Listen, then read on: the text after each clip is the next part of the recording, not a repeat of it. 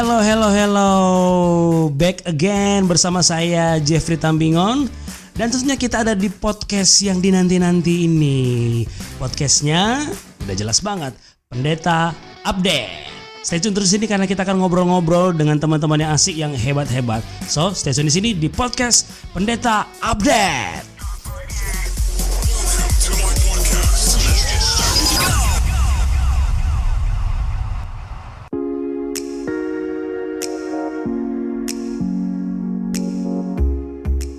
Nah, nah, nah, nah.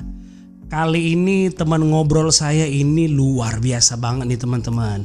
Di episode kali ini saya berkesempatan ngobrol-ngobrol dengan seorang anak muda yang luar biasa. Di usia yang masih muda, dia udah bergelar Master Ilmu Komunikasi. Wow. Juga pekerjaannya sebagai dosen tetap Fakultas Ilmu Komunikasi di Universitas Sempurna Jakarta dan Doi juga ini adalah co-founder dari Brave Indonesia, yakni komunitas yang bergerak pada isu kesetaraan gender, stop pernikahan anak, dan juga modern slavery. So please welcome Tanpa berlama-lama lagi Kita sambut dengan luar biasa Inilah dia Joshua Fernando Woo! Hey. Halo halo Halo, halo. brother. Wow Iya. Wih, saya bersyukur banget ini ketemu dengan Joshua. Terima Boleh kasih. nongkrong di podcast Pendeta Update. Wow. Yes. Apa Update kabar, banget bro? ya berarti ya. Ya. iya. Apa kabar, brother? Iya. Ya, puji Tuhan baik tuh, luar biasa. Ya, selalu sehat dalam Tuhan. Luar biasa. Koko gimana kabarnya? Puji Tuhan, dahsyat juga, brother. Wih, benar-benar bangga nih bisa berhadapan dengan Joshua Fernando, seorang anak muda yang benar-benar apa ya? Kalau saya bilang sih sebagai influencer anak muda nih, membawa dampak yang luar biasa. Iya. Wadidaw. ya. Uh, By the way, kira-kira lagi sibuk apa aja nih, brother? Oh, eh, aku lagi sibuk eh, kerja rutin aja sih kayak gitu. Sebagai ngajar ya kayak gitu. Terus juga penelitian kan sebagai dosen Hmm. juga harus ngajar dan penelitian kayak gitu kan. Nah, terus eh, sekarang puji Tuhan aku juga lagi nyambil kuliah nih kok ceritanya kayak Mhm. gitu. Jadi aku lanjutin S3 lagi ceritanya. Wow, S3 nih, brother. Uh, iya, puji Tuhan. biasa nih, wow. Terus, Iya. terus, mm, Ya, jadi eh, aku lanjutin S3 di bidang komunikasi pembangunan ceritanya kayak gitu. Hmm. Jadi berharapnya eh, bisa relate juga nih sama tadi eh, isu-isu eh, dengan komunitas aku yang aku juga eh, perjuangkan di luar sana kayak gitu. Wow, dahsyat, dahsyat. Ya. Ini jarang banget yang ngelirik-ngelirik yang begini-begini nih. Wah. So sebelum Iya, lebih ya. kita ngobrol-ngobrol nih, brother, boleh dong perkenalkan diri, juga mungkin sosmed-sosmednya biar teman-teman yang dengar nih bisa intip-intip nih. Silakan, bro. Oh iya, jadi kalau teman-teman eh, perkenalkan nama saya Joshua Fernando, Mhm. teman-teman bisa panggil Jojo ya. Terus kalau di Instagram aku ber eh, bernama eh, @joshua Sati kayak gitu. Oke. Ya, jadi i-nya pakai y kayak gitu ya. Mantap. Kalau fe- kalau Facebooknya ya Joshua Fernando Sati kayak gitu. Nah, terus kalau eh, kayaknya cuma itu aja deh kayak gitu. Aktifnya di situ aja, dua itu Ya, aja. jadi teman-teman yang lagi dengar Heeh. boleh intip deh gimana sih kegiatan doi ini luar biasa banget. Heeh. Wow. Wih. So oke, kita akan ngobrol-ngobrol nih. Oh ya, by the way Joshua Sati ini adalah anak dari keluarga hamba Tuhan. Keluarga pendeta Hmm. yang bernama Pendeta Marbun Sati yang sekarang ini apa Pendeta Marbun juga aktif di Badan Pekerja Daerah Kalimantan Barat Kecil Indonesia sebagai sekretaris umum nih. Jadi bener-bener luar biasa nih. Bapak sama anak hebat di bidangnya masing-masing nih. Iya, Wow. setuju sekali. Nah kita pengen tahu dong kira-kira gimana seorang Jojo sejak kecil sampai sekarang ini apa ya memiliki status atau predikat deh sebagai seorang anak pendeta. Merasa gimana sih? Mungkin dari sejak eh, sekolah masa-masa SMA bahkan kuliah eh, Joshua punya status ini anak pendeta. Gimana tuh? Oke, mulai dari masa kecil kali kok ya. Oh boleh, silakan. Jadi eh, dulu itu sebenarnya uh, dari masa-masa kecil kebetulan kan papa juga dulu sempat pelayanan juga di daerah ya Mhm. daerah pedalaman kayak gitu ya nah sekitar empat jam naik bis dari kota Pontianak seperti itu Mhm. nah jadi uh, papa sudah jadi gembala di sana ya kayak gitu kan nah waktu itu juga saya masih kecil masih sekitar ya umur ya 6 7 tahun gitu ya baru-baru Hmm. mau masuk SD seperti itu. Nah, itu kalau di di daerah tuh ya, kalau lebih berat lagi tuh titel anak Mhm. pendeta itu gitu ya. Jadi anak pendeta itu benar-benar disorot banget gitu ya. Kita Hmm. gitu kan dari mulai eh, sikapnya, bagaimana kita berperilaku, bagaimana kita berinteraksi. Jadi kalau udah jalan-jalan ke mana-mana tuh, oh itu Hmm. udah anaknya Pak Marwun gitu. Kalau itu udah Di, anak-anak apa namanya akan ada banyak semasang sepasang mata yang akan memperhatikan ini pendeta ini. kayak gitu. Nah, Ah, itu mhm. membuat saya jadi lebih betah di rumah kok, jujur. Oh gitu. Kayak Oh. gitu ya. Jadi Mhm. itu membuat saya menjadi anak rumahan nih istilahnya. Ah. Jadi apa sih gitu. eh, kalau boleh tahu nih lebih detailnya apa karena ada ketakutan maksudnya aduh takut disorot atau kira-kira gimana atau ada perasaan insecure aku ini kok beban banget nih anak pendeta maksudnya gini mungkin pakai ini salah pakai jin sedikit mungkin dibilang terlalu dunia gitu kan atau kayak gimana brother Hmm, mungkin lebih ke ini aja kok ya lebih ke eh, berat ke titelnya kali ya. Jadi Hmm, mungkin hmm, juga hmm. tadi ke berbagai pasang mata yang ngelihat kita gitu ya. Nah, oke bukan pasang mata lagi bahkan puluhan mata gitu ya kalau ya jemaatnya sampai misalnya nih jemaatnya di atas 500 orang gitu kan. Eh, nah itu berapa berapa ratus mata juga melihat kita Hmm. kayak gitu ya. Nah itu jujur menjadi beban banget sih waktu kecil dulu kayak gitu ya. Sampai saya tuh pernah kok jujur nih jujur nih, kayak di oke. podcast ini aja ya. Jangan siap. tau yang lain loh. Ya saya dulu tuh pernah sampai waktu papa saya lagi eh, khotbah gitu ya. Saya lari kok ke kamar gitu jadi Oh. pas waktu papa saya selesai khotbah saya baru keluar kamar lagi kayak gitu Wih. nah jadi saking mungkin ya eh, menganggap titel itu apa sih kayak gitu ya kayak sebenarnya nggak penting gitu loh sebenarnya anak-anak pendeta juga nggak menjamin apa-apa sih waktu Ya. mungkin itu aja sih kepikirannya kayak gitu Hmm. nah Tapi ada tuh ah oke oke lanjut silakan bro. Mm-mm. Gimana ya? Nah, terus singkatnya sampai ke masa dewasa itu Mhm. itu juga kayak gitu tuh kok sampai sekarang kan papa melayani juga di Pontianak kan Mhm. kayak gitu. Nah, perilaku itu masih aja tuh. Jadi pas setiap khotbah saya selalu lari ke kamar kayak Oke. gitu. Nah, nanti udah selesai khotbah saya baru keluar lagi, masuk lagi dalam gereja kayak gitu. Jadi Hmm. justru eh, anak pendeta gitu ya, Mhm, tetapi mhm. dengar firman Tuhan aja tuh males gitu, kayak Hmm. takut gitu loh. Nah, Mhm. itu sih yang saya alami gitu ya waktu kemarin kecil itu kayak gitu. Hmm. Jadi Nah, itu ya unik juga ya. Jadi kalau pas khotbah sembunyi gitu. iya bener kayak gitu. Karena Oke. menurut saya tuh kayak apa ya? Berat ya, banget gitu ya. Berat dan menurut saya juga waktu itu kan firman Tuhan itu kayaknya apa sih cuman cuman kayak kata-kata doang gitu ya. Cuma kan mhm. nggak ada gambarnya gitu ya. Kan Alkitab itu kan nggak ada gambarnya ya, cuma Mhm. kata-kata doang. Tapi kita kayaknya harus banget tuh belajar tentang itu gitu loh. Jadi memang bener-bener belum ngerti kayak gitu. Nah, itu sih Hmm. kemarin. Oke, nah kan uh, sekarang kan uh, Papa melayani di GBI Beringin Baru nih deh, salah satu daerah Pontianak, ya kan? Dan juga Hmm. semasa Joshua ada di Pontianak, kan Papa nih orang yang termasuk apa ya? Hebat lah dalam berorganisasi, selalu menempati Hmm. posisi-posisi penting khususnya di organisasi Gereja Bethel nih ya kan? Berkali-kali Hmm. dipercayakan sebagai sekretaris umum dan sebagainya. Itu kan pasti apa ya? uh, menambah ekspektasi orang kalau dulu mungkin hanya jemaat. Nah sekarang ini Hmm. akan ada ribuan mata karena Nah, oh iya. iya ya kan udah ribuan mata. Nah, mungkin gini apa yang diposting Joshua bisa disorot ya kan? Apa Ya, yang Joshua betul. pakai disorot. Nah gimana? Perasaan kamu gimana? Apakah makin mencekam? Aduh kok papa ambil Hmm. kok ambil aja sih itu yang namanya uh, organisasi kira-kira gimana tuh?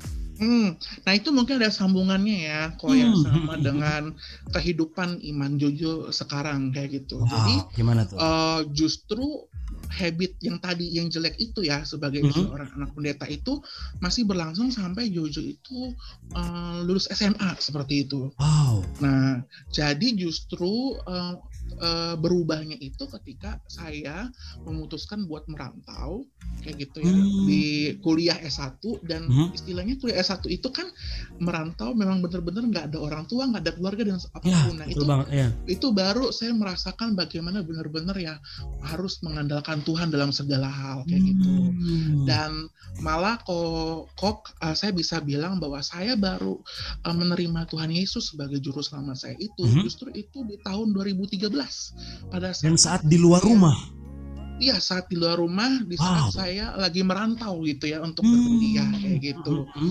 Nah, jadi belum tentu nih eh, titel anak pendeta itu menjamin nih kehidupan rohani kita. Justru di situ pada saat saya kuliah, justru saya benar-benar harus eh, belajar buat bagaimana untuk benar-benar merendahkan hati, menurunkan ego gitu ya. Mhm. Terus taat, terus terus mau mengandalkan Tuhan dalam segala hal. Itu justru di prosesnya itu justru setelah kuliah gitu. Nah, Hmm. Dari situ barulah kok memahami esensi dari namanya pelayanan kayak gitu. Oke. Kalau selama ini dikasih kesempatan buat pelayanan itu seakan kayak momok gitu loh, kayak Hmm, suatu mhm. eh, hal yang berat gitu. Kenapa sih harus kayak gitu kan? Apakah ini kewajiban karena eh, papa pendeta ya anaknya juga istilahnya harus Harus jadi pendeta menjadi juga gitu. Mhm, Hmm, harus jadi contoh juga Mhm, entah itu dia koordinator youth atau koordinator sekolah minggu gitu kan itu waktu sebelum kuliah berpikirnya masih kayak gitu tuh gitu. Nah waktu kuliah tadi saya mulai diolah pikirnya gitu ya mulai belajar tentang kerendahan hati bagaimana mengalahkan Tuhan. Justru baru di situ tuh mengerti yang namanya esensi pelayanan itu seperti Wow. apa. gitu ya jadi bahwa benar-benar melayani itu yang memang harus eh, memuliakan nama Tuhan gitu ya. Melayani itu memang harus dengan sepenuh hati tanpa beban apa pun kayak gitu. Nah justru baru pahami itu tuh kok nah Mhm. pada waktu papa dikasih kesempatan buat lebih besar lagi ya eh, dikasih kesempatan sama Tuhan ya buat melayani banyak orang. Nah di situ sudah saat saya mengerti bahwa esensi pelayanan itu seperti apa. Jadi waktu ketika papa pun mendapatkan kepercayaan itu ya sudah justru posisi saya bukan menentang tetapi posisi Hmm. saya adalah mensupport apa yang papa saya lakukan Wow, kayak gitu luar biasa. Wow. Iya. Tapi anyway kira-kira apa? eh, sejak kecil pernah nggak sih mungkin papamu atau mamamu apa ya eh, menuntut gitu? Kamu pokoknya gede nanti harus jadi pendeta. Lanjutkan pelayanan apa yang telah papa bangun sekian tahun lamanya gitu. Kira-kira pernah nggak sih? Em, Mhm. Sejujurnya kok ya eh, Mhm. Waktu mungkin harapan itu ada kok. Oke. Jadi kayak sih. Sekedar harapan yang ngomong lah gitu kan. Mhm. Harapan itu ada. Tetapi yang saya salut ya dari kedua orang tua saya adalah Mhm. mereka tidak memaksa saya harus gitu Hmm. untuk menjadi seorang hamba Tuhan Ah, gitu itu kan. gembala gitu ya. Nah, Wow. nah harus menjadi seorang gembala pendeta itu itu saya tidak diharuskan bahkan ibu saya sendiri mama saya itu menyarankan saya untuk kamu S1 jangan teologi dulu deh gitu. Oh gitu.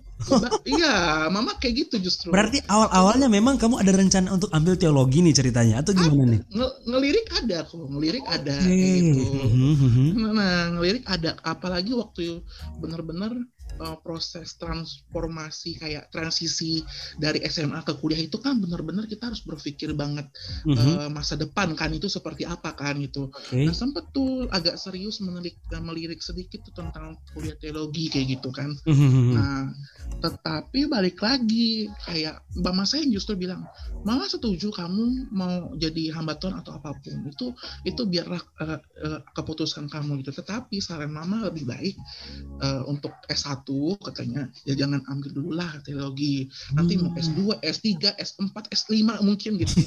nah, silakan gitu kan kalau Ya. mau ambil itu sih kalau dari orang tua sendiri kayak gitu.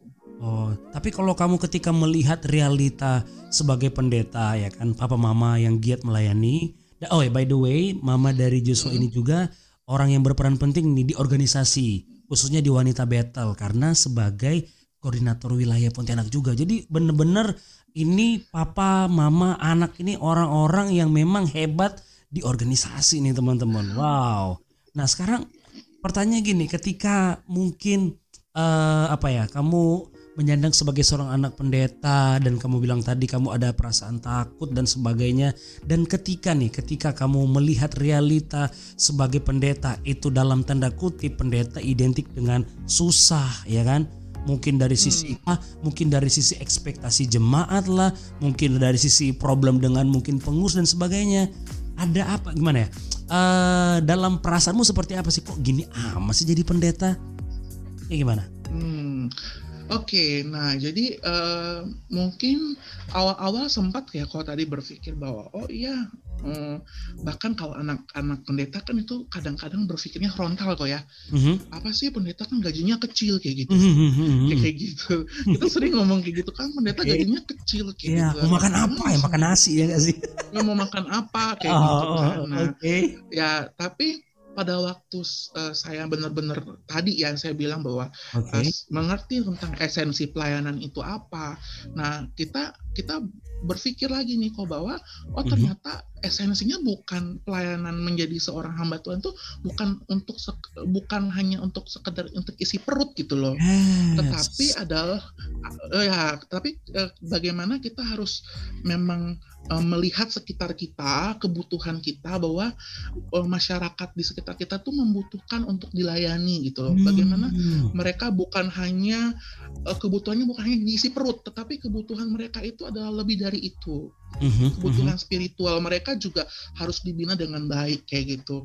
Nah okay. setelah saya paham bahwa apa yang papa mama saya lakukan kayak mm-hmm. gitu ya, dan saya melihat juga ya, kok apalagi kan banyak banget jemaat yang istilahnya dulunya dari nol setelah mengenal Tuhan, mm-hmm. Tuhan semakin berkati gitu ya, ah. ada penyertaan Tuhan luar mm-hmm. biasa, ada perubahan. Nah itu semakin membuat kita mengerti dan semangat bahwa oh, ternyata pelayanan itu uh, adalah memang benar-benar untuk meningkatkan kualitas gitu loh. Jadi ah, bukan kualitas hidup ya. Oke. Okay. Mm -hmm. Yes, bukan kuantitinya kok. Jadi saya itu justru bilang sama ayah saya, jangan pernah takut kalau jemaat itu cuma sedikit kayak gitu. Hmm. Nah, apa sih kita harus takut? Kadang kan ada orang, oh kalau jemaat semakin berkurang kayak gitu ya, takut hmm. gitu kan. Hmm. Tapi justru saya mempunyai pola pikir yang beda gitu. Nah, okay. saya, saya uh, Jojo selalu bilang Papa Jojo adalah, jangan pernah takut pak dengan uh, jumlahnya jemaat gitu.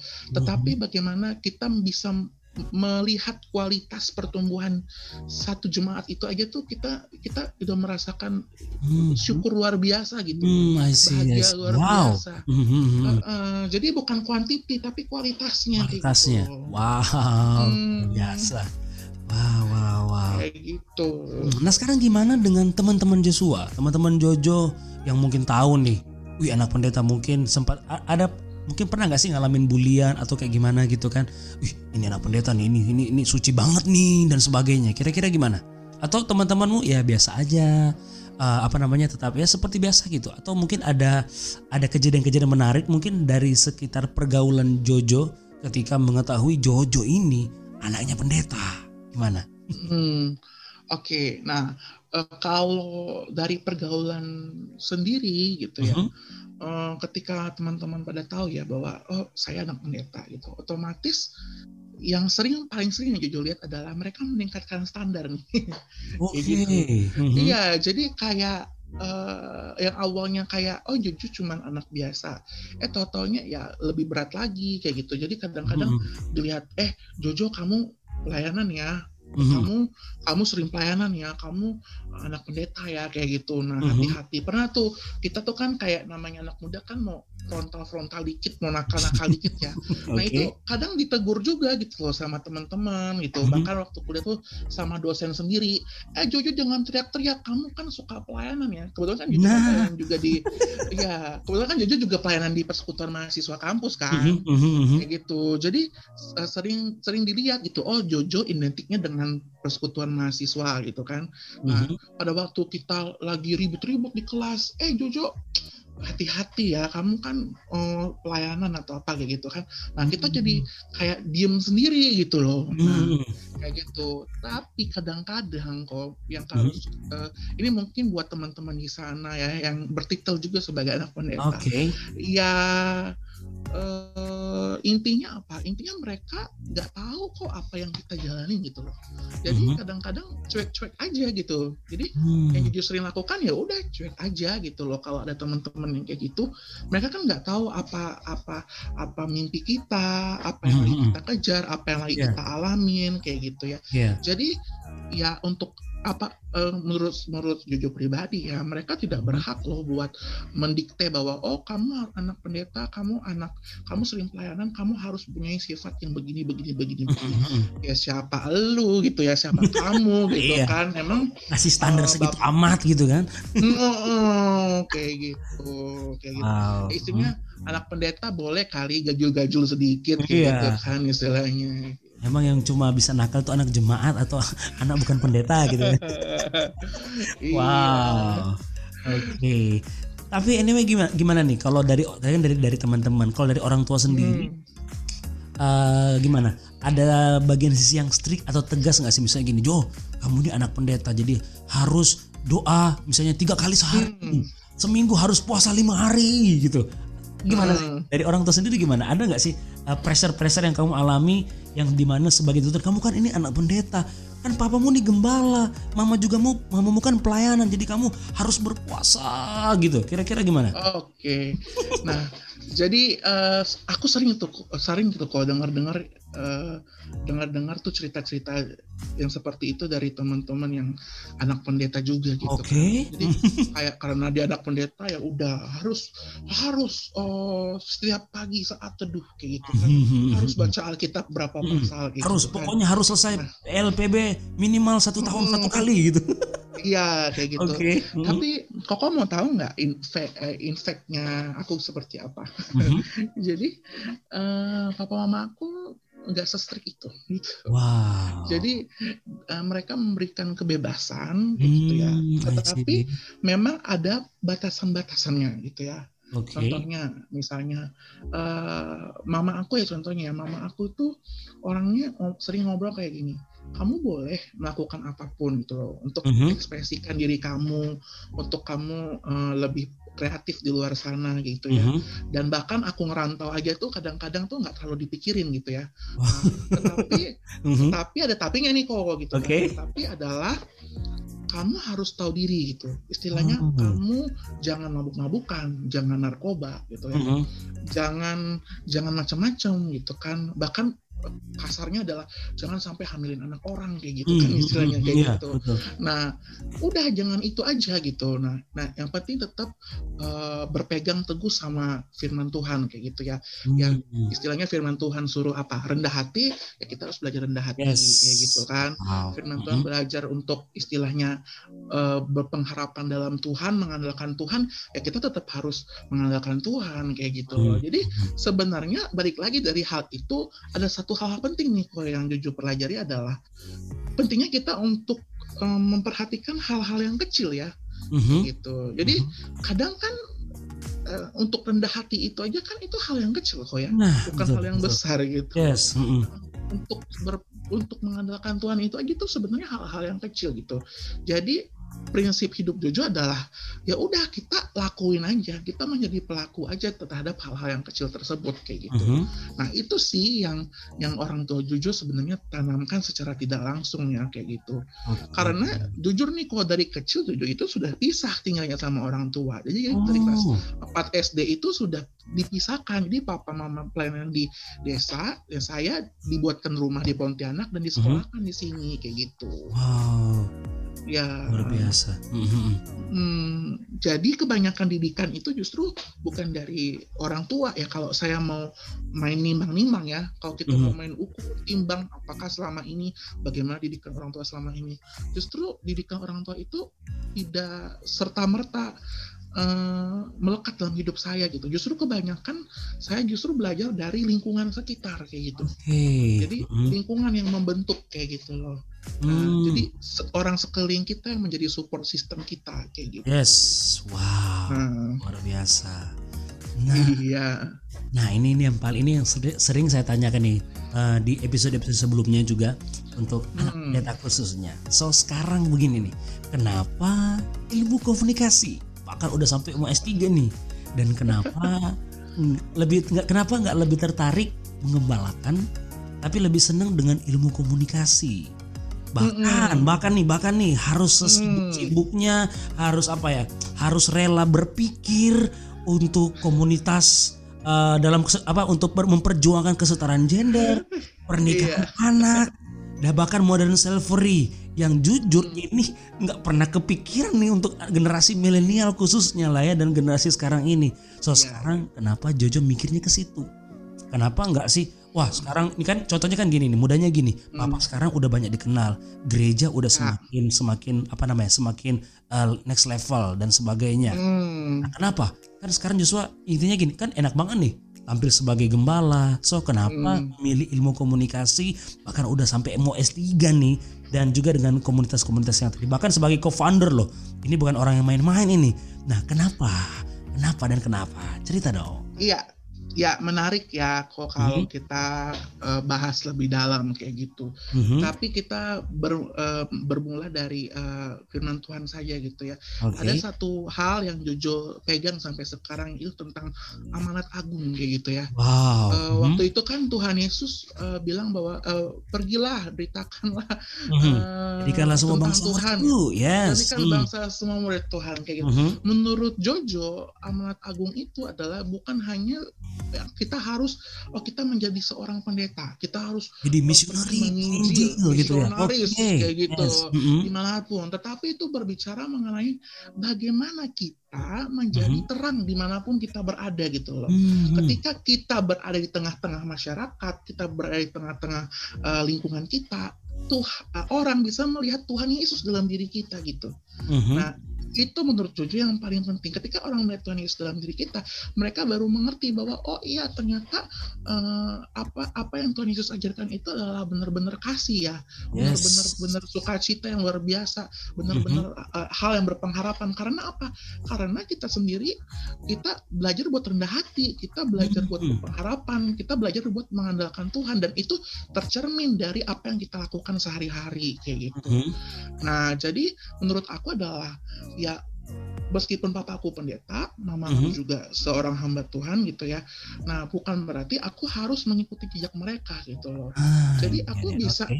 aku bisa menjadi hamba Tuhan di bidang apa pun kayak gitu kan. Yes. Kayak gitu. Nah, nah dari dari SMA aku tiba-tiba tertarik dengan isu perlindungan anak ceritanya Hmm, nah kayak gimana gitu. tuh? Jadi tahun 2019 eh 2011. Nah, itu singkat kok singkatnya kok aku tuh tiba-tiba merasa salah jurusan waktu SMA gitu loh. Hmm. Jadi kepikiran punya keinginan pengen jadi dokter. Ah, otomatis Awalnya pengen jadi dokter. Oke. Yes, jadi Hmm. dokter. Nah, terus ka- karena pengen jadi dokter, otomatis SMA-nya masuk jurusan IPA kayak gitu kan. Hmm. Kayak gitu. Nah, pada waktu masuk jurusan IPA, ternyata nilai IPA tuh yang namanya kimia, matematika, biologi, fisika Mhm. itu tuh anjlok semua. Oh gitu ya. kayak gitu. Di luar Iya, dugaan ya. Di luar dugaan tuh. Oke. Kayak gitu. Padahal juga di dalam di dalam pikiran orang adalah anak pendeta ya harus pintar gitu kan. Hmm. Kayak gitu. Mhm. tapi itu membuktikan bahwa saya sebagai anak pendeta ya saya banyak banget kok jeblok di nilai-nilai kayak gitu kan Eh, by the way kan ini kan papamu juga guru kan brother ya?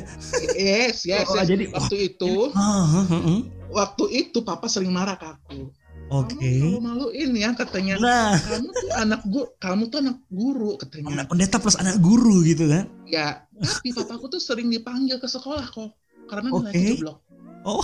jadi ke, eh, jadi Mhm, guruku tuh mhm. sering panggil karena Mhm, nilai aku tuh memang selalu setiap ulangan gitu ya itu tuh mhm. selalu remedial remedial remedial kayak gitu Oke. Mhm. nah di situ aku merasa bahwa oh kayaknya ini ini bukan Bagian kamu gitu lah ya. bukan bagian aku gitu nah Oke. waktu itu karena istilahnya lagi masa frustasi frustasinya tuh tiba-tiba aku diajak nih untuk mewakili organisasi sekolah waktu itu Mhm. organisasi osis ya Mhm. untuk mengikuti pelatihan kesehatan reproduksi buat remaja kayak gitu Oke. Nah, di situlah ketemu dengan organisasi yang namanya Forum Anak yang memang concern di bidang hak-hak anak dan perlindungan anak kayak gitu. Hmm. Nah, jadi akhirnya aku join dengan organisasi itu.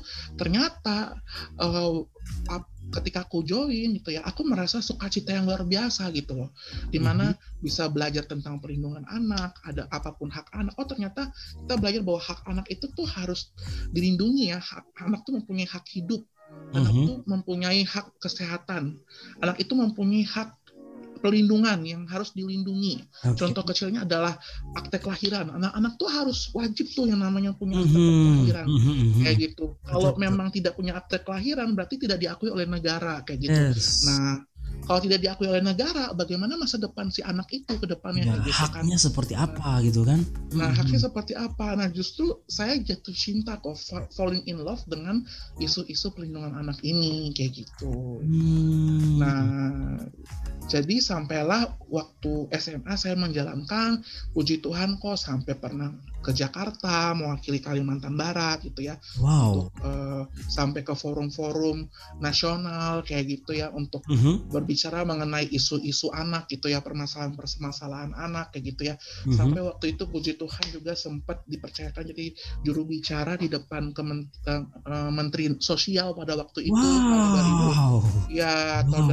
2012 wow. uh -huh kayak gitu kan yang benar-benar kita menyampaikan nih bahwa anak-anak Indonesia tuh keadaannya seperti ini loh kayak gitu hmm. nah realitanya seperti ini banyak ada anak-anak tuh yang masih menjadi pekerja anak yang hak, -hak mereka belum terpenuhi bahkan hmm. pendidikan waktu itu kan pendidikan masih menjadi hal-hal yang uh, ada banyak banget permasalahannya kok ya contohnya yes. pendidikan yang mahal banyak hmm. untuk sekolah hmm. gara-gara hmm. karena ekonomi bisa bayar, bisa bayar. Hmm, okay. kayak gitu.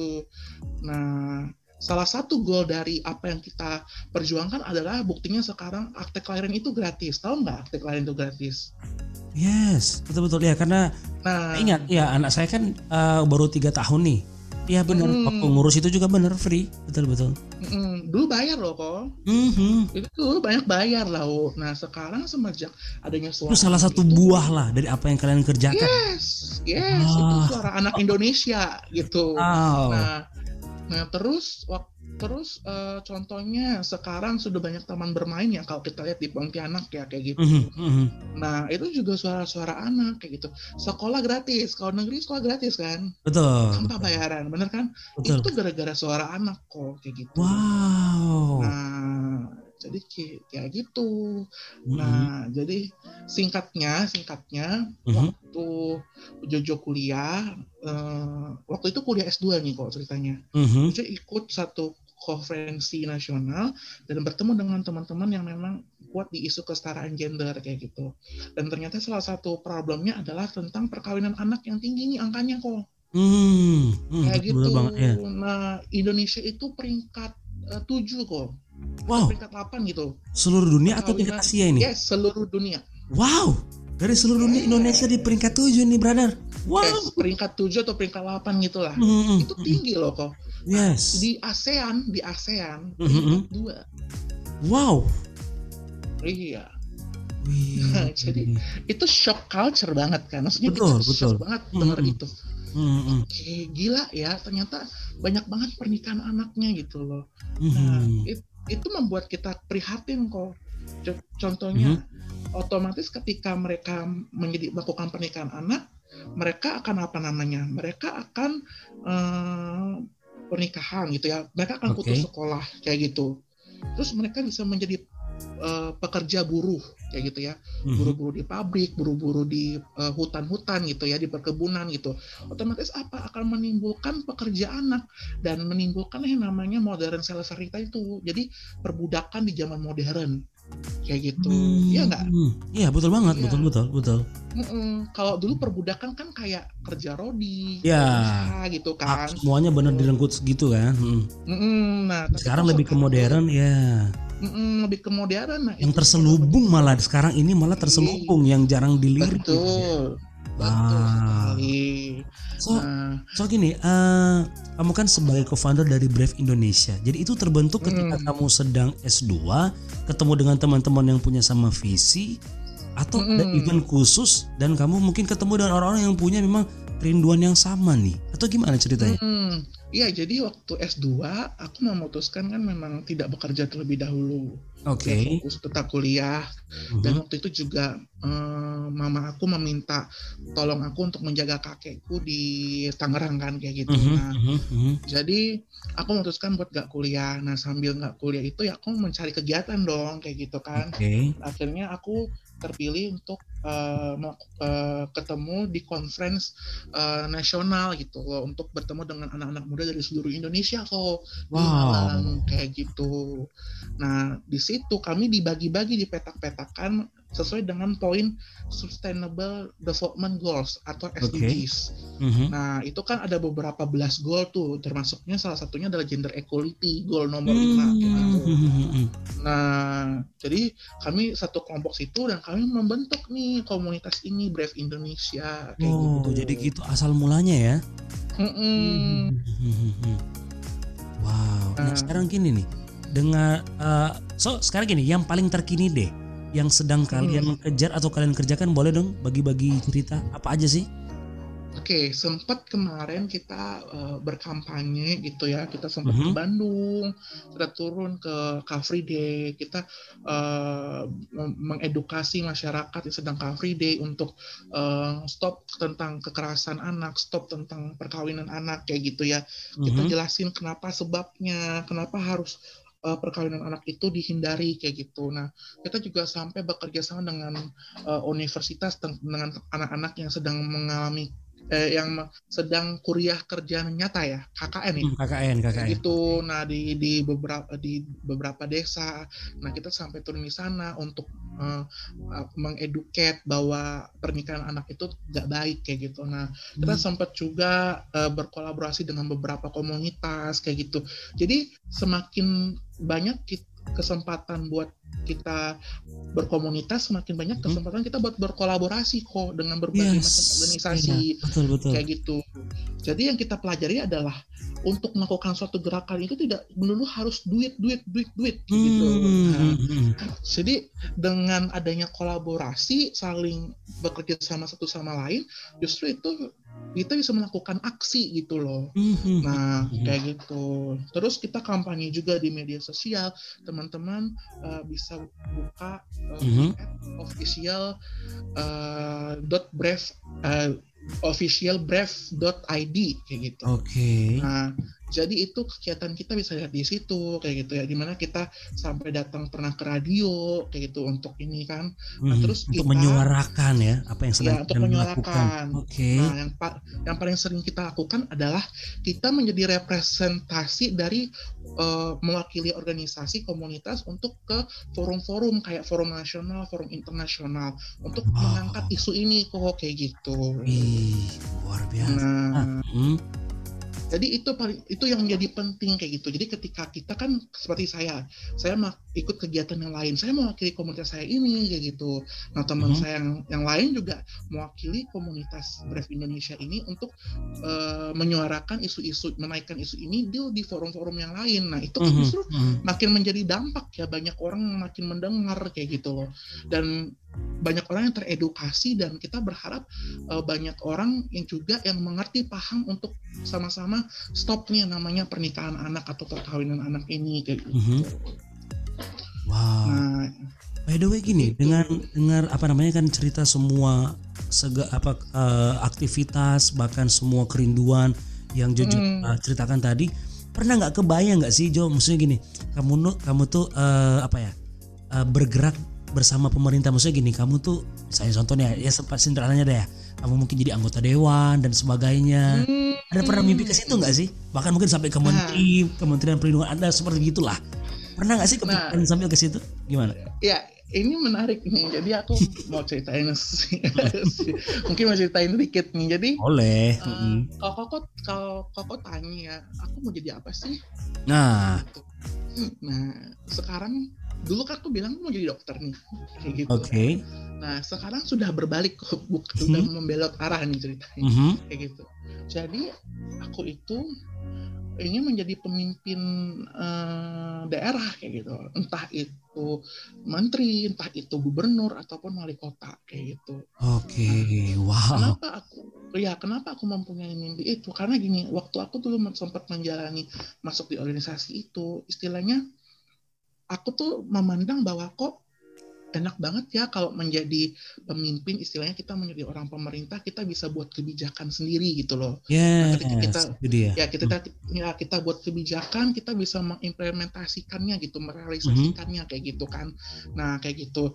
Jadi eh, walaupun sebenarnya agak kal- kalau dipikir-pikir agak sakit juga sih kita harus istilahnya harus masuk partai politik atau Ya, harus atau dunia politik pastinya, brother. Hmm, Mhm, mhm. hmm, harus menjadi anggota dewan atau apa mungkin jalannya ke situ ya nah tapi balik lagi eh, saya dapat visi ini 2013 kok itu Wow. waktu saya menerima Tuhan sebagai juru selamat gitu ya. Jadi benar-benar saya juga langsung dikasih nih bahwa saya tuh suatu saat itu akan pulang nih.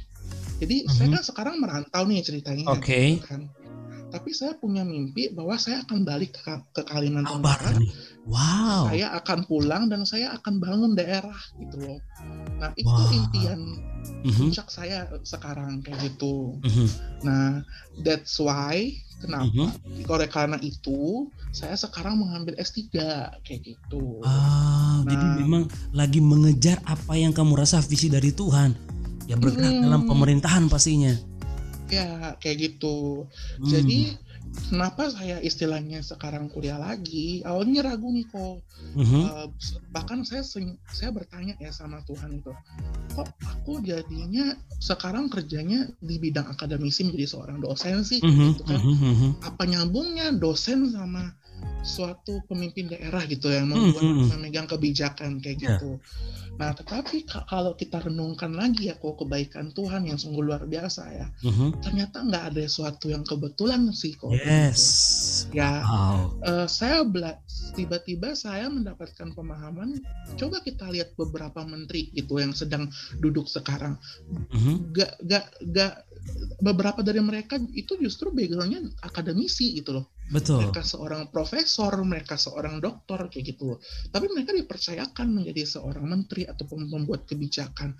Nah, kenapa seorang Jojo yang sekarang sebagai dosen terjun di akademisi dan kuliah Ya. tidak bisa kayak gitu kan? Malah seharusnya Itu lebih ya. berpeluang besar. Nah, justru Ya. beberapa orang bilang justru itu batu loncatan gitu kan kayak gitu. Yes.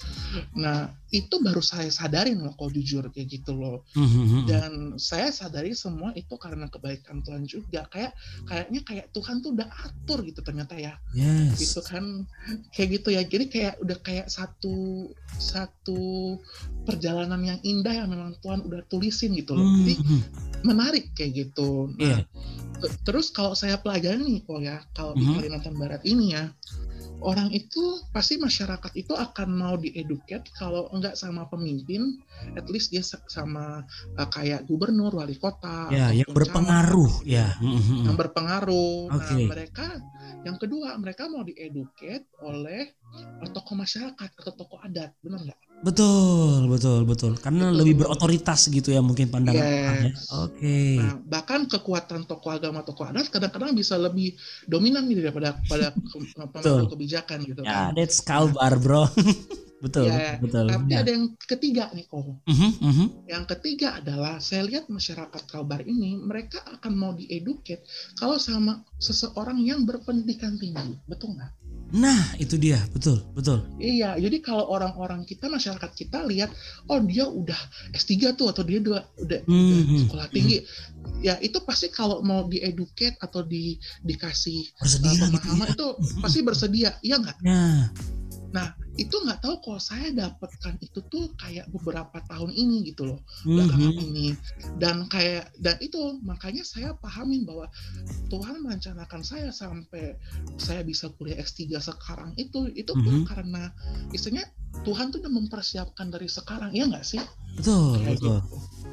Nah, justru itu yang menarik gitu loh. Jadi saya bukan seorang pemangku kebijakan, saya bukan seorang tokoh agama atau tokoh Mhm. Adat tapi satu yang sedang saya jalani kok yaitu saya sedang menuju terhadap orang yang akan berpendidikan tinggi yang Wow. mungkin itu menjadi alatnya Tuhan untuk bisa mengedukasi masyarakat Yes, amin. Wow, biasa nih. Tuhan kok puji. Tapi gimana nih ketika uh, Jojo mungkin udah paparin ini semua mimpi-mimpi ke orang tua nih. Nah balik Mm-mm. lagi nih Mama dan Papa sebagai pendeta Mm. dan hamba Tuhan. Kira-kira Ya. apa kata mereka dengan mendengar semua jalan hidup yang Jojo tempuh, yang Jojo pilih dengan tegas gitu ya? Kira-kira gimana pandangan orang tua? Nah, yang awalnya kok Mhm, awalnya awalnya aja aku memilih jurusan ilmu komunikasi itu waktu kuliah satu ya. mhm. Sampai aku lagi menjalani tahun pertama itu ya, udah Hmm. masuk nih kok. Papaku masih nanya nih kok. Nak, jurusan kamu itu nanti kerjanya apa sih? Nah, Kayak gitu. mhm, Itu kok, itu udah satu tahun aku menjalani kuliah. mhm. Jadi sebenarnya papa aja tuh sampai masih bingung gitu loh. Ini Mhm. ilmu komunikasi ini menjanjikan apa? ke mana Gitu. gitu. Menjanjikan Mm-mm. apa? Ya. mhm. karena kalau anak-anak kalbar biasanya kan kita dengar bahwa mereka pasti maunya kuliahnya adalah kuliah guru ya enggak Hmm, hmm, ya nah eh, terus kalau nggak guru ya perawat ya, bidan umum Ya, lah ya. dok. Hmm, dokter eh, polisi hmm. kayak gitu tentara Ya, kayak gitu gitu hmm, hmm. sekarang saya tanya kok ada nggak yang pengen menjadi seorang eh, apa namanya komunikator politik kayak gitu Nah itu dia brother, betul. Sangat jarang banget nih. Ini aku bilang tadi Jarang sangat banget. jarang banget yang teman-teman muda yang nggak kepikirin gitu dan malah kamu justru pikirin yang ke situ gitu. Mhm. Ya, iya gitu loh. Dan Hmm. itu dipelajari di jurusan aku kok. Jadi di jurusan aku tuh ada namanya mata kuliah komunikasi politik, sistem Oke. politik Indonesia Mhm. kayak gitu loh. Ataupun uh, pengantar sosiologi ataupun pe- paradigma-paradigma konstruk ataupun kritis yang melihat fenomena yang ada termasuk fenomena uh, ko- politik yang ada di, di negara kita sekarang kayak gitu. Jadi Wow. menarik sebenarnya Mhm. dan sangat Mhm. nyambung, sangat inline gitu loh Mhm. dengan apa yang dilakukan. Nah, waktu orang tua aku uh, mendengar itu, nah otomatis mereka ya, balik lagi ya Mhm. bahwa ini pesan juga buat teman-teman di luar sana bahwa Mhm. kejarlah apa yang kalian merasa mampu, apa yang menjadi passionnya teman-teman gitu. Yes. Nah, ketika teman-teman menjalankan itu, teman-teman bisa menjelaskan dengan baik kepada orang tua gitu loh, kepada keluarga sendiri gitu loh. Nah, Mhm. dan ketika mereka bisa menjelaskan dengan baik, otomatis eh, orang tua pasti saya yakin orang tua juga bisa memahami dengan baik kayak gitu. Yes. Walaupun mungkin responnya macam-macam kali itu Ya. Ada yang mungkin nggak nggak setuju, kurang setuju, atau bahkan ada yang langsung setuju kayak gitu ya. Mhm, mhm, Nah, mhm. itu itu memang harus dilaluin gitu. That's why fungsi komunikasi sebenarnya seperti itu, gitu ya. Ketika komunikasi di suatu hal dikomunikasikan dengan baik, otomatis eh, yang menerima pun mungkin eh, ada kemungkinan untuk bisa paham, bisa lebih mengerti kayak gitu. Nah Mhm. itu yang aku lakukan sama orang tua aku gitu loh. Wow. Jadi, Aku pastikan ke mereka bahwa apa yang aku kerjakan ini, apa yang aku lak- laksanakan ini itu benar-benar apa yang aku suka. A- aku tidak mengalami stres gitu loh. Yes. Aku aku benar-benar yes, itu yang paling enjoy penting. banget lah ya. Kamu enjoy gitu. banget dengan pilihan kamu sampai Yes. saat ini. Yes, Wow. itu banget kayak gitu. Nah, untuk masalah pekerjaan nanti apa pun itu itu urusan belakangan menurut aku. Wow. Kayak gitu. Mhm, Ya, mhm, co- contohnya pun kalau orang mau proyeksi ya, mhm. ilmu komunikasi jadi apa sih? Jadi Hmm. broadcaster, jadi Hmm. kerja di TV, jadi Hmm. presenter gitu kan, Ya. ataupun kerja di perusahaan sebagai seorang humas perusahaan gitu. Itu kan biasa umum-umum dari lulusan ko- komunikasi kan seperti Ya. itu biasanya. Nah, Paling ke arah tapi- situ gitu. Mhm. Yes, tapi Jojo coba lihat Hmm. masuk nggak menjadi seorang Hmm. uh, reporter nggak menjadi seorang presenter Hmm. nggak menjadi seorang uh, hubungan masyarakat enggak gitu justru Ya. Mhm. menjadi sama seperti papanya gitu ya adalah seorang guru dan dosen kayak gitu. Iya. Wah, luar biasa. Wow, teman-teman yang dengar, jadi lewat obrolan santuy ini kita diajarkan ini nih teman-teman. jangan pernah takut untuk punya mimpi besar. Ya. Nah, jangan pernah dan ini lanjut ada lanjut lagi nih. Jangan pernah ragu untuk komunikasikan mimpimu ke orang tua. Ya kan, Oh, mungkin benar. papamu mungkin pengusaha pengen jadikan kamu pengusaha, tapi kamu rasa calling kamu tuh beda. Apa yang menjadi Hmm. passion kamu tuh beda. So jangan pernah ragu untuk ceritakan. Minimal sharekan dulu ke orang tuamu. Ya kan? Karena belajar tadi, kalau komunikasimu benar dan Hmm. efektif, pasti minimal feedbacknya juga. Mereka minimal mereka ketika mereka paham apa yang menjadi passion kamu, saya percaya di situ ada cara-cara Tuhan deh untuk akan menuntun kamu menuju calling kamu. Wow, Setuju. luar biasa banget. Thank you Jojo untuk waktunya. Ya. Wow, luar biasa. Kita udah bahas secara luar biasa. Apa yang nggak dipikirkan orang ternyata justru dipikirin oleh seorang Jojo yang luar biasa. Thank you Ya, banget udah hadir di podcast ini. Ya, terima kasih Hmm, sama-sama. next time mungkin akan ngobrol-ngobrol lagi ya, brother. Boleh, Thank you banget. Oke, buat teman-teman yang udah dengerin ini, saya percaya semuanya pasti terinspirasi dan diberkati. So jangan lupa sharekan ke teman-teman yang lain yang mungkin lagi galau soal mimpinya, pengen membangun sesuatu, takut malu, takut dikomentari, dengerin dulu podcast ini, bagikan ke teman-teman yang lain biar semuanya diberkati. So thank you banget untuk semua yang dengar ini. Kalau teman-teman uh, ada masukan kira-kira di season berikutnya mau bahas apa, boleh langsung kasih komen langsung aja DM ke Instagram saya di @jeffreytambingan atau cari aja di hashtag pendeta update ataupun teman-teman yang punya eh, apa ya eh, mungkin lewat sosmed saya teman-teman punya kontak saya boleh langsung calling saya. Kita akan bahas supaya nanti di next season yang lain kita akan bahas dengan topik-topik yang menarik bersama teman-teman yang luar biasa juga. So this is the end of the episode. Saya mau thank you banget buat semuanya dan sampai kita ketemu di episode berikutnya. Thank you banget bersama saya Jeffrey dan Jojo, Joshua. yeah, thank you untuk semuanya. See you di episode berikutnya. God bless and ciao. Ciao, God bless.